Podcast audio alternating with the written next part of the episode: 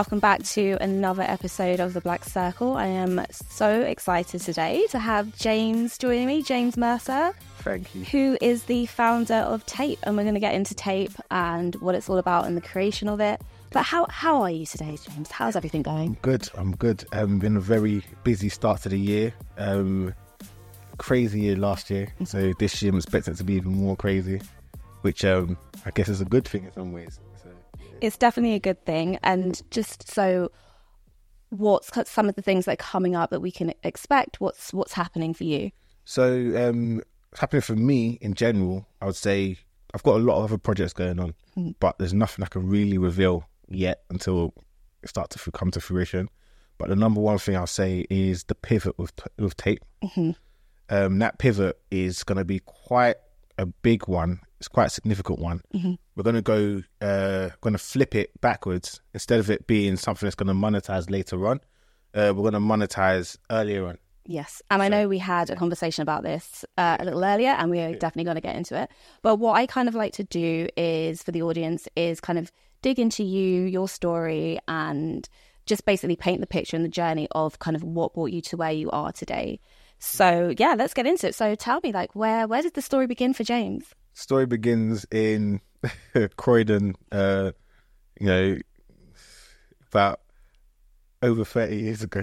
I'm not going to do much details, but, you know, a long time ago, a long time ago. So, um, I grew up in Croydon, um, went to school all over South London um, in terms of primary, um, went to secondary school in Croydon again. And I went to, whilst I was in secondary school, I went to school for a year in Ghana Right. as well to London, of course, to work. Um, I studied sociology, so um, afterwards I wanted to. I don't know what to. I didn't know what to do with a sociology degree. Sociology degree.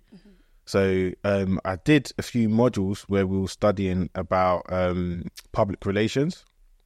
So I knew I wanted to get into that marketing in general. Um, I happened to get into public relations um, as soon as I got back to London um, through a lot of um, create creative ways of getting my way into the industry. And um, yeah, um, I've been working in public relations companies, marketing companies, um, uh, advertising companies, um, you know, just all around the marketing um, uh, spectrum um, for coming on around um, 13 years now, maybe more. Um, and I've been working in social media within those companies in general, which um, got me to the idea of Tayp in the first place.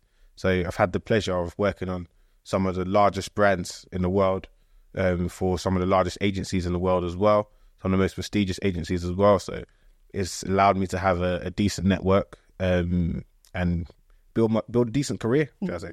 So I come from an agency background as well. Um, I've worked in kind of like uh, advertising agency, media agencies for I would say about nine years now, um, and I know the environment. Yeah. I know how how it is. Um, and so my question to you would be: How did you navigate these spaces as as a black person? Do you think there are any kind of disparities or anything that's kind of hold that could hold you back?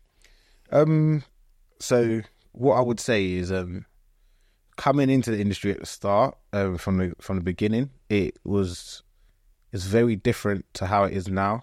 Um, I think they're probably a bit more used to having um like black people around, um, having you know people of color, um, like different types of people in agencies at this moment in time.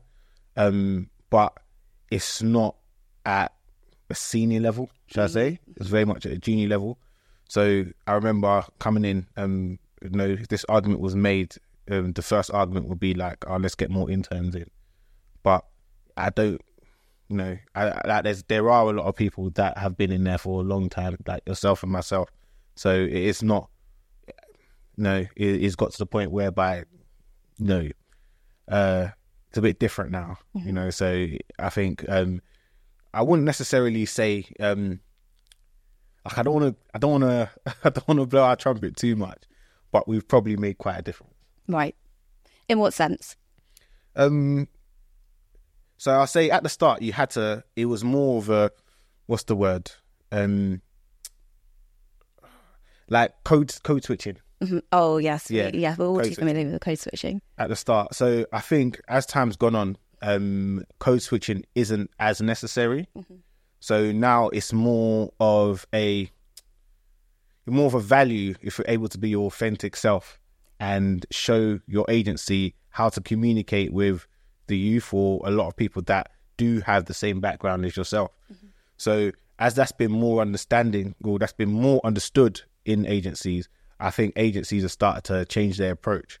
But there's still a lot of work to do, mm-hmm. um, of course, but I think things have changed. Things have definitely changed. Yeah, agreed. Um, if I cast my mind back, I, when I entered, it was 2015, and now we're here in 2024. Um, and yeah, there, there certainly is more people in these spaces that look like you and I. But I think, again, as you touched on, um, at kind of C-suite, executive suite, it just it's not existing. And I think there really is a bit of a barrier. And the question uh, is to why is that still there? And so for somebody like you who's creating your own thing, I think that's super important um, to create these spaces. It's true. The thing is, like, um, uh, is I feel like it comes down to the question of um, whether people have to create their own thing, right. or whether people can um, climb up within the systems that are already there. Um, I feel like when that glass barrier hits, people do think, you know, I just need to create my own thing. Right. And I support that.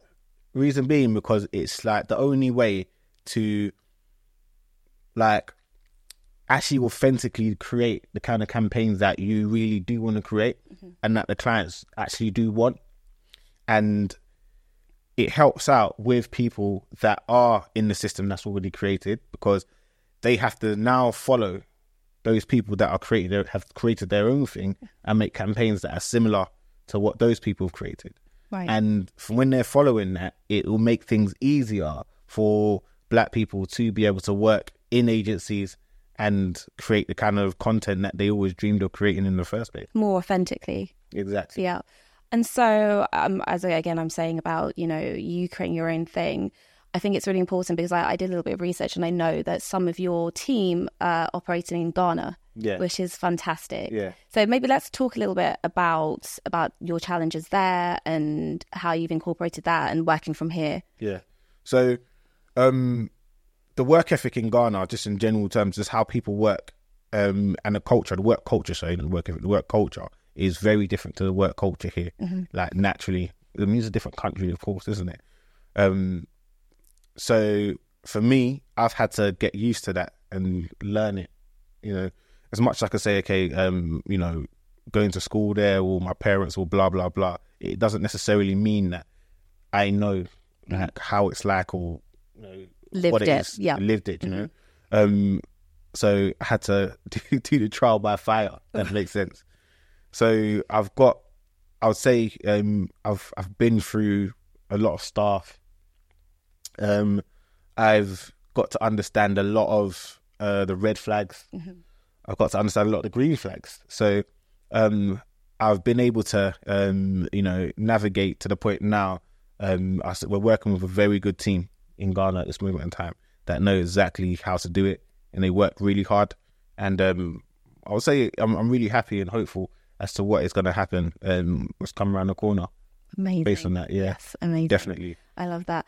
And then, you know, when we were speaking about, okay, the spaces and the agency spaces over here, but equally, what are some of the, if there are any issues that you've experienced, you know, as an entrepreneur, as a black entrepreneur, yeah. navigating the spaces that you have? Um, loads. Uh, first of all, um, black entrepreneurs, black commonly uh, get the least funding. Mm. So that's something that's just it's, it's, it's just known. So um, that restricts growth, uh, you know, um, in terms of like it being as fast as you would want it to be as um, your counterparts, your white counterparts, should I say. Um, however, it's not impossible. Um, you can get funding, you can bootstrap it, you can make it happen yourself. So it's just a lot of, um, you know, uh, things that are potential hurdles that you have to kind of work your way around to be able to overcome. Mm-hmm. Um, I already have the belief that okay, um, things may be harder, things may be difficult, but um, I've only got two options: I either work hard and get through it, or I just be sad. Exactly. Um, yeah, and I'll just choose the you know the working hard. It doesn't matter if I'm jaded at the end. Mm-hmm. It's a better option than just not doing anything. And I think that pulls in the conversation of motivation, right? And I think for a lot of um, startups, or whether you're, you know you're a startup or if you're well in transition of your of your entrepreneurial journey, motivation is really key. And so, how what what are the things that keeps you motivated, and how do you stop yourself from the burnout? Um, I burn out all the time. First of all, I say that I burn out all the time. Um, uh, I know when I'm about to burn out. Um, there's some times where I know I'm about to burn out, and I'll just take a break. Uh, you know, like that's the best. If I take a break before I'm about to burn out, I can get back into it, get into the swing of things. Sometimes there's just too much going on, so Yeah. I know that okay, I'm just gonna have to finish this and then burn out. you know, what I mean? Okay, so you're like, I'm just gonna walk through fire, Yeah. and then we'll deal with it afterwards. yeah. Okay, so when you're at that point, you're like, okay, I'm gonna, I'm really struggling here, and this is the burnout It's coming up. What type, what tools do you have where you're, where you replenish yourself and you can fill yourself back up? Um, I have to say, if, though, it's different tools. So some people will say a holiday, Yes. you know, a nice holiday to get away. Um, me, I like to engage in escapism. Mm-hmm. So escapism for me is just being in my own space Okay, and um probably binging a box set or something like that. You know, like just going into something that's just not my life, just getting away from life. Then when I get back into life, like I just feel a bit different. Or even like escapism could be a book Mm-hmm. or just something just to just get lost in something and come back into the world afterwards. you sound very like introvert. Is your energy more introvert than extrovert? Do you do you need to to recharge, be alone, or do you need to be? Yeah, exactly. I'm, I'm, I come across as an extrovert, right. but I'm actually an introvert. I'm very similar with that. So that's why I picked up on. Was like, I just need to just leave me alone. Yeah. And then I can give more when I've kind of like filled up by myself. So Yeah. no, I hear you on that. I hear you on that. That's Yeah. exactly how it is. Yeah. Um, and so, okay, so we're talking about burnout a lot, but let's go back to the motivation. Yeah. What are some of the things in life, whether it's um, personal, whether it's, I don't know if you have children, but um, what are some of the things that keep you going? Family. Yeah, um, definitely family. Um, definitely. Um, I would say like just my future, what I want to leave behind. If I want to make the world a better place after me, I don't necessarily want to just like. Uh, this sounds a bit weird, but I don't want to live life and be forgotten. It's, just, it's just strange, you Right. know? So I wanna, I wanna leave my mark. I want to show that I was here. I want to put graffiti on this world, however someone wants to describe it. But that is partially my motivation. But um, uh, the other motivation is just um, just creating something that is actually useful that people actually use. Like I'm of the belief that there are so many things in this world that haven't been created yet. Mm, yeah. So many, like um, there are so many problems to solve, and when people do solve these problems, they can make quite a lot of money out of it. But I don't.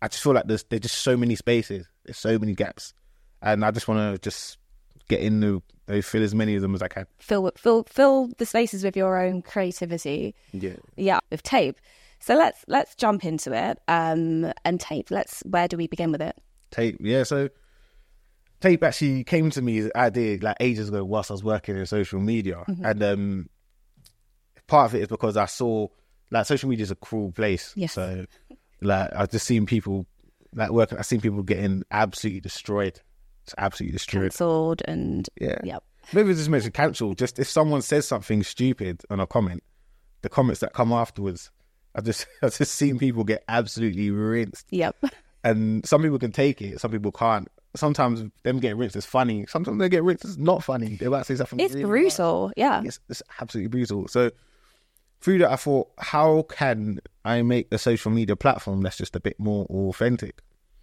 And that's why when the idea came with me, came to me to make a social media platform about using the voice, it just it just hit.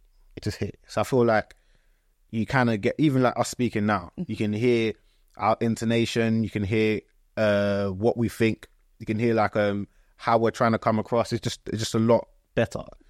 And then uh, I'm I know that we're in an age whereby you know our attention spans are not what they used to be. If I'm going to be honest, yeah my attention span is quite small as well. So therefore, I just thought, okay, ninety seconds. You know, well, we done research what time it is, but ninety seconds is a good time for someone to be to get their point across and then it's also um, you know it's it's not too long where you're looking at it and saying, okay, this is a podcast now. All right, I, I don't want to listen to this whole time. Just tune out. Talking, yeah, just tune out. So that's the that's the cutoff point. So Tayp um, initially the idea is a social media platform based for, of voice notes that have 90, uh, 90 seconds.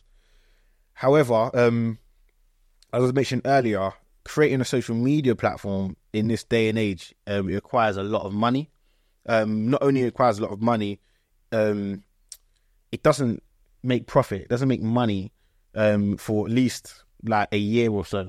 You know, because you're trying to build up your audience, and nobody wants to be on a platform that's just spamming them with, uh, um, what do you call it, um, adverts everywhere, and like from early. So, uh, it's quite difficult. So that's where I start to think, you know, I can't necessarily expect people to just fund something that's not making any money for a long period of time, especially in this day and age, Right. whereby you know there's cost of living crisis, this that is here every day, there, here, there, everywhere.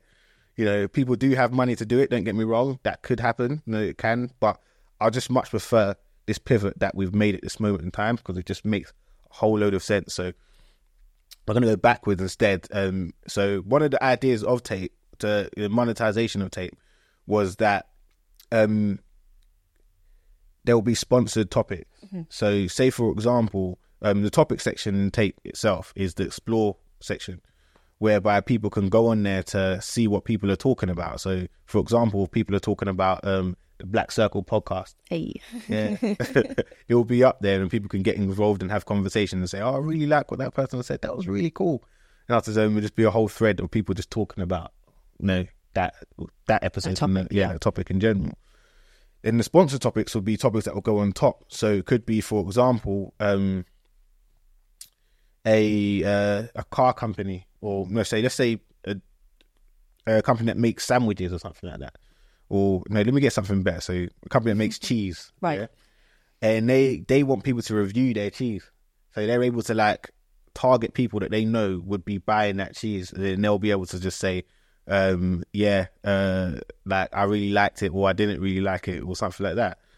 But in flipping it, we decided instead of us going straight for those sponsored topics, we're just going to create a platform that's going to go directly to the business owner, a B2B platform, and we'll ask that cheese company to use their CRM to give them voice notes. Their CRM will use their customer base that they already have, um, their database to give them voice notes that are it's going to give them feedback on that product that they've released Right. because they already have that um, uh, customer base already. They already have that database. So it will be a widget that they can put either on their website. They can put it on a specific website that would that's for answering those questions. They can give them an incentive to answer those questions, and then the fact that it's voice notes means it's just a lot easier for them to provide that feedback, mm-hmm. and at the same time, it is qualitative feedback too. Instead of them having to type it and think, you know, this is long to type, they could just go ahead and just speak and just say it. very easily. So, in in simpler terms, is it more like a more intelligent kind of feedback? Is is basically what we're you're creating here? Yeah. Yeah. More of intelligent feedback tool.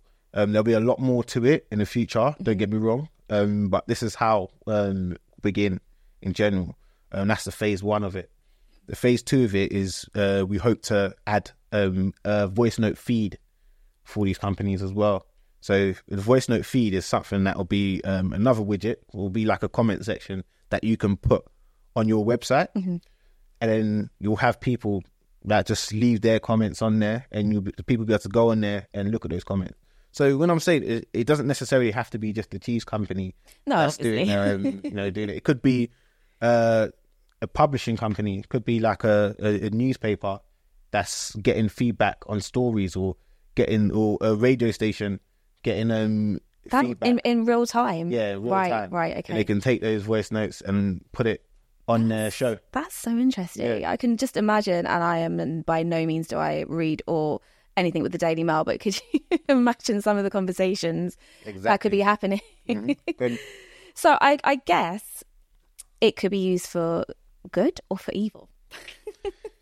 Uh, I guess so. But at the same time, so this this is what they can do. This is what they can do. So Right. if it's one of these blogs or whatever, they could get these voice notes that they're receiving, and then we'll be able to create a template that they can post it directly to their social media pla- plat- Right. platforms. hmm So then after people be able to see what other people have to say about the topics that they're posting about, then because people want to get involved in that conversation and respond to what that person just said about that topic in that conversation, it's going to drive people to their website, to their own channel, Right. driving more traffic to their own channel, which in turn is going to increase their ad revenue that they receive from their own channel Got you. Okay. because the hits that they're receiving. Yeah. So it's benefiting them in many, many ways.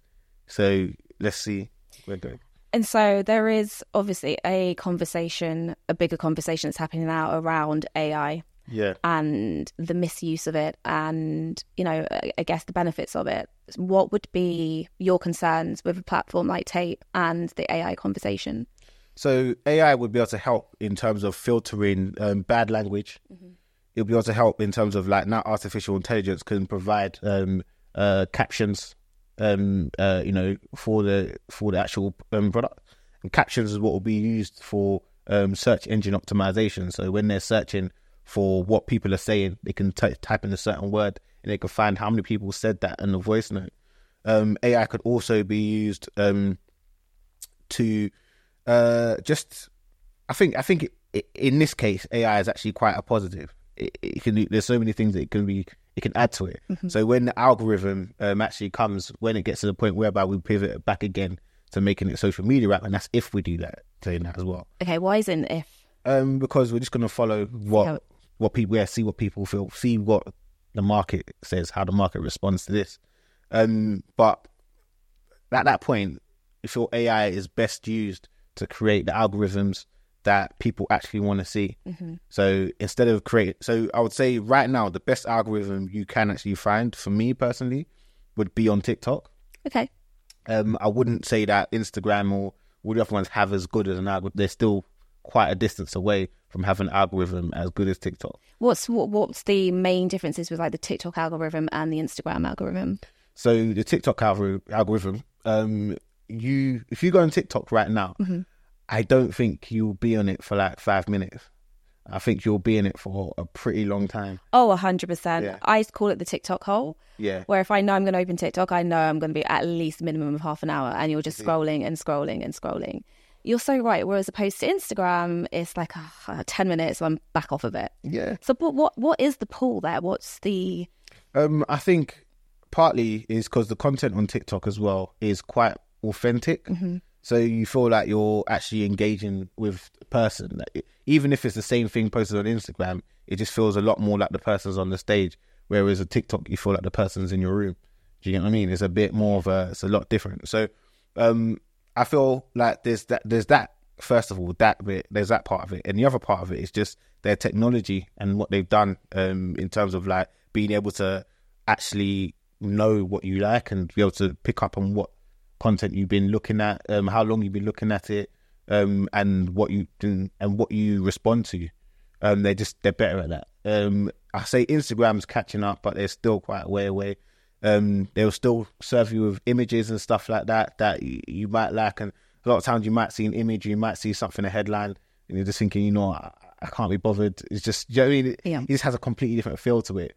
Um, and also Instagram is still quite polished, so and it's always going to be that way. Instagram's always going to be polished. So it being that polished, um, the barrier of entry for creating content on Instagram is quite high. So therefore, people are going to take their t- people are not going to post every day on Instagram. They're going to post quite infrequently because they want to make sure that everything they do post is of a certain level. yeah? Whereas TikTok, people don't necessarily care. Someone might be posting a "Get ready with me" video, and they're in their bathroom, Yeah. and you're seeing them just going. it's less filtered. It feels a little bit more authentic. It feels younger, a bit more exciting than Instagram. Um, Instagram at the moment is just so kind of ad heavy and everything's targeted at you to buy. And yeah, so TikTok definitely has a different feel to it. Um, is is Facebook and Twitter still a part of the conversation? I love Twitter, by the way. I absolutely that's my favorite social media app. Twitter? What's Twitter? you talking about X? No, I'm joking. I'm. Oh, oh my goodness, X. I, it's always gonna forever Yeah. be Twitter for me. It's Twitter for me as well. It's Yeah. Twitter for me as well. But no, the reason why I say that is because like um, um, Twitter, um, I feel like it has a different feel to it now. It's called X and that sort of Yeah. stuff. And the reason why people will still always be using Twitter is because it's the number one place to talk about um, trending topics. Right. So also at the same time, um, if you think about it, the power of this platform is um, so say like last year or a few years ago, I don't know, um, when um, there were there's people in the parliament that, that resigning their jobs and they're all doing it on Twitter. Yes. That's a very powerful platform. Yeah. Very powerful platform. And there isn't another platform that people do that on. I know Instagram had a shot at doing threads and it doesn't seem to quite have taken off. And I feel like with Instagram, they sometimes get a bit greedy. Let's do something similar to Snapchat. Let's do something similar similar to Reels and stories and threads and it's Mm-hmm. like The meta is um is just like they would try to emulate it. No, they they'll try to take it over themselves, buy it themselves. They can't buy it. They'll just emulate it. Um, which is just in a very it's a very aggressive um business tactic, should I say. Um they I know they've been doing um depositions um lately of um yeah of um Mark Zuckerberg and uh, right, yep. and the owner of TikTok as well. And they've been quite aggressive. They've been quite brutal, should I say. Um, I saw Mark Zuckerberg had to apologize to um, people's parents and stuff for their usage of the social media app and how the social media app has affected them. And I just thought that was quite brutal. I, I I looked at it and I saw Mark Zuckerberg apologizing, and I don't know if this is controversial for me to say, but I, I actually felt quite sorry for him. Oh, I mean, if we are yet to find out what the long term implications are for social media use, right? And so I don't have any children, but I, I think I would be very wary about what they're consuming. And I know that's a huge topic of conversation for parents.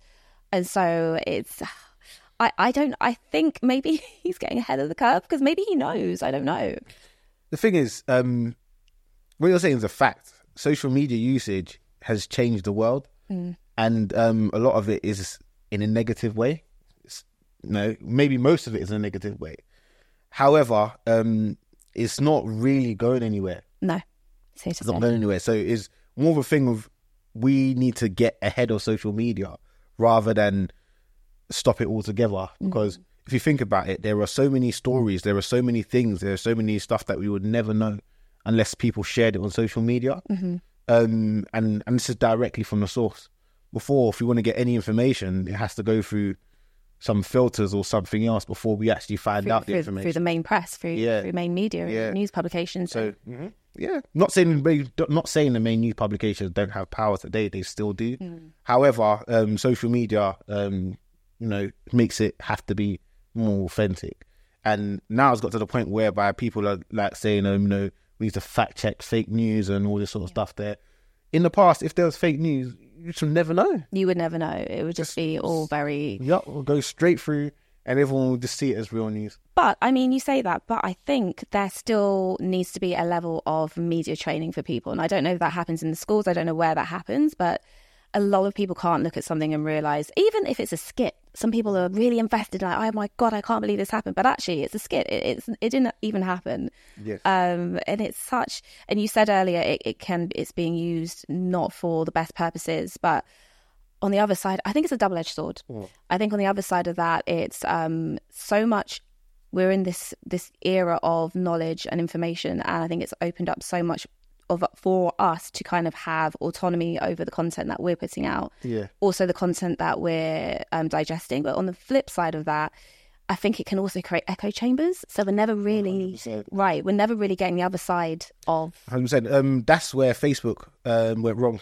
Right. Because Facebook was like the number one place for echo chambers when it first started. So um, when it came to people only heard their own voice, you would never think that people were thinking differently from you. right. So um, I think uh, Twitter uh, kind of went against that, but it went against it in such an aggressive way to the point whereby people are just shouting at each other and no and they're just blocking each other. No one's really listening to each other. So no one's really captured that thing. Um, I would say my plans for Tayp definitely captures that Yeah. as to what we're gonna do, like how to get people to actually listen to people that they disagree with and to actually go back and forth and actually listen to what they're actually saying. Um, however, I feel in social in general, um, there is a way. There is there is quite a way for the other social media platforms to be able to handle that and to be able to deal with it because of the culture of the platforms and how they are already. And I don't think they can just all of a sudden overnight just change the culture of those platforms and make people start listening to each other and actually start engaging and, and, and talking and having a conversation. Um, one thing I've actually noticed actually is just giving the game away a bit, you know. Um, a lot of these um, social media platforms or these social media channels, um, they just post they just post provocative content. Right. It may not Clickbait, necessarily, right? yeah, clickbait. It may not necessarily mean that they actually care about that. They post provocative content, Mm-hmm.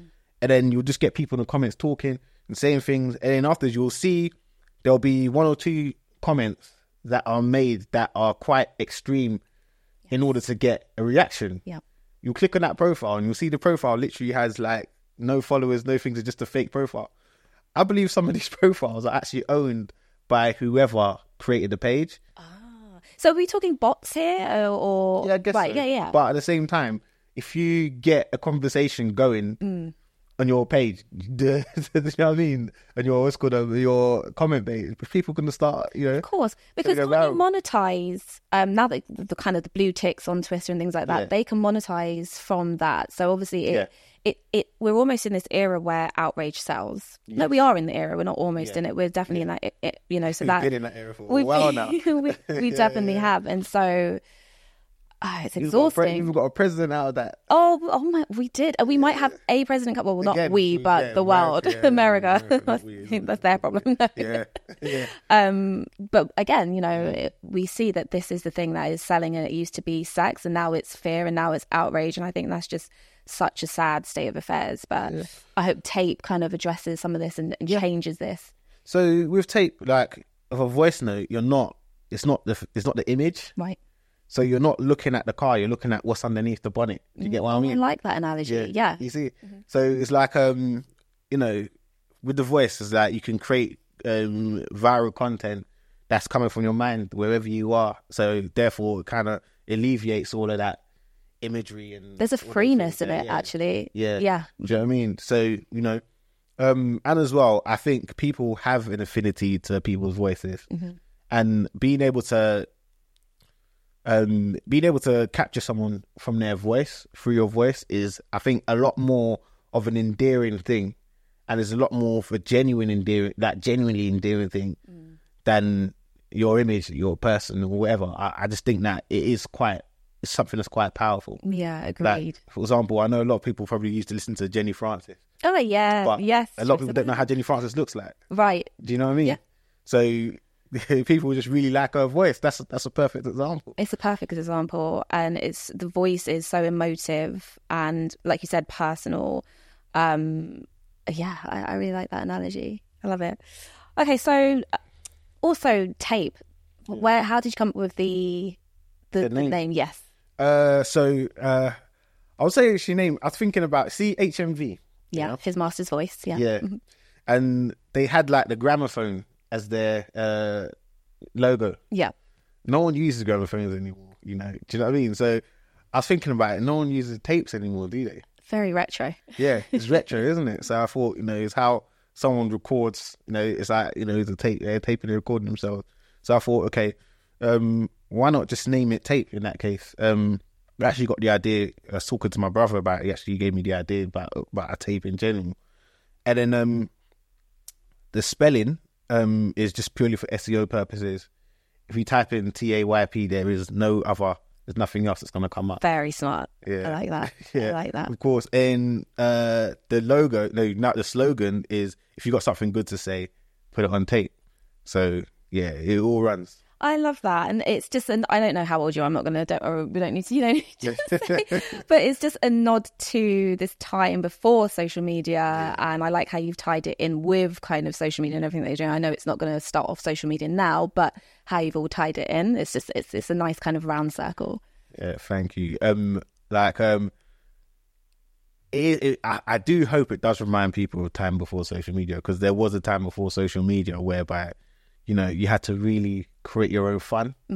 Yes. Yeah, Yeah. Like I mean, really create your own fun, and whereby people be in rooms and they're actually like having conversations and chatting instead of just like, the, "Ooh." Scrolling, and I miss that. I really do miss that. What What did that look like for you?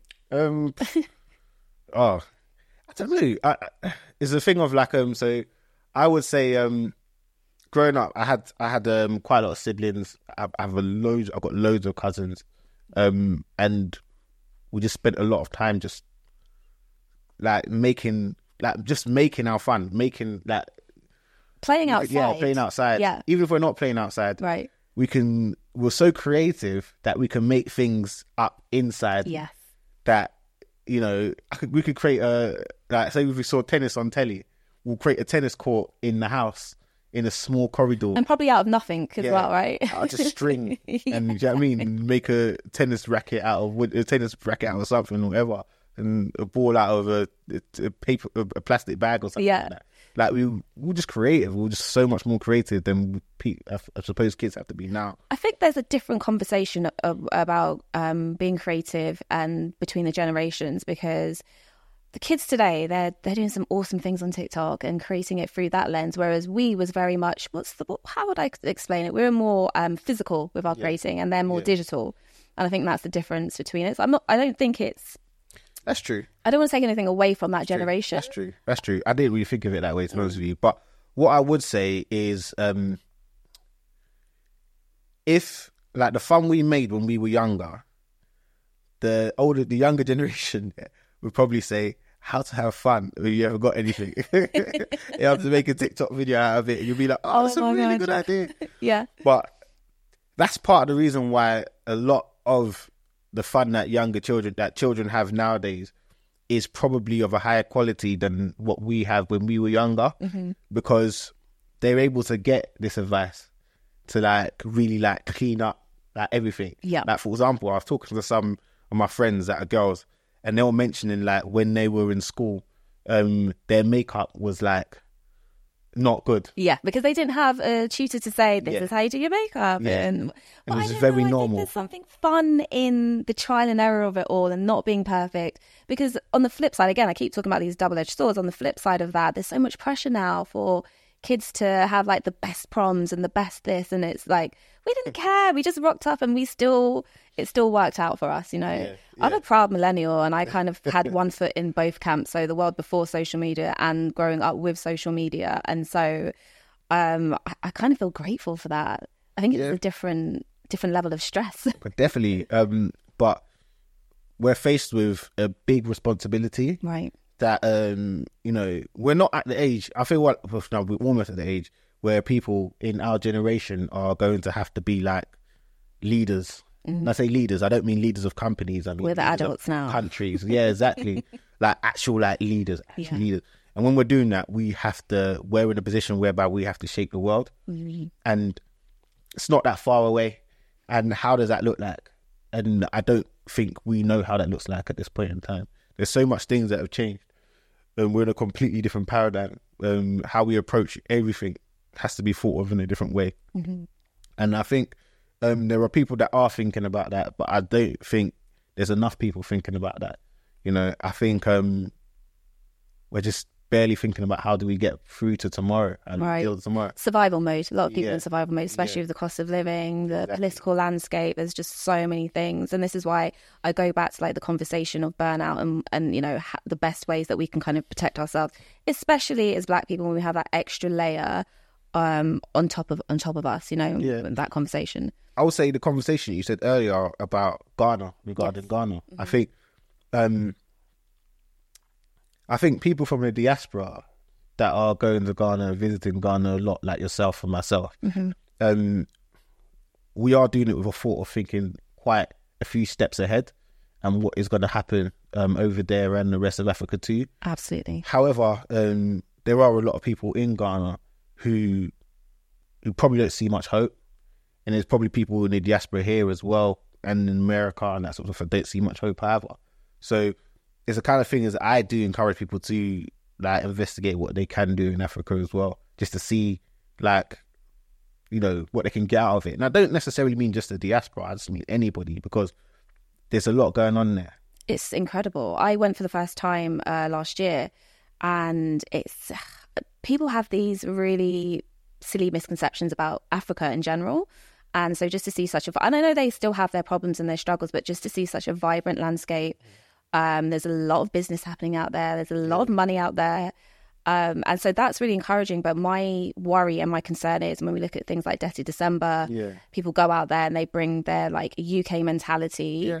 And it's like just have a level of respect for, Of course. you know, th- the thing is, um, my perspective of that is it's not really going to last. Mm. If that makes sense, it's not going to last because um, they have like their own culture. If that makes sense, and eventually that's going to kick in. And when it kicks in, a lot of people will have a surprise, like, "Whoa, this is what they think about us," or "This is what it is." So, um, like things will change. I'll say, like, um, when there's new governments, when there's new this, when they do that, things will change. Some things will get worse. Some things will get better. Um, some things will get leveled down to the ground. But the thing is, the difference is in Africa is that like not everything is done. Like everything's done here, and in you know in other countries and that sort of stuff. There is so many problems that can be solved, and solving those problems, there's a lot of money to be made. And in solving those problems, there'll be a lot of things that will come that will frustrate you, that will just completely make you want to give up. But that's everywhere. If you don't get past those barriers, you're never going to get to that point whereby you are very comfortable from solving that problem. So I think, um, you know, people just need to take that step and, you know, you know, take that risk and see how it works out for them. yeah, And I, I know a lot of people that are discouraged, um, but you know, uh, you persevered. you, yeah. Yeah. Well, let's see. I'll I'll be I'll be encouraging them. Put it like that. Hundred percent, uh, definitely. Um, and you touched on something earlier where you said you want to write your name in graffiti that you was here, and so that touches on legacy. So what's the legacy for James? I don't know yet, You don't know yet. but let's see. Let's Let's, see. see. I just know that it'll yeah, it'll be different. It'll be That's different. And just to close out, and I always like to do this with each of my guests, I want to talk about values um, and a value for your personal life and a value for your professional life. It can just be one word and just kind of why that carries you through. Sure.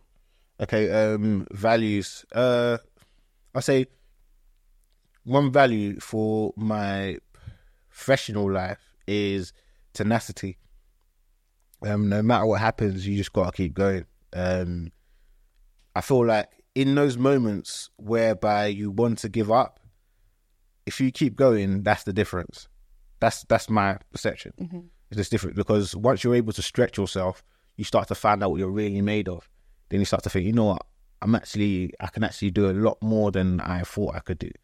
Um, for my personal life, I would say, um, uh, empathy.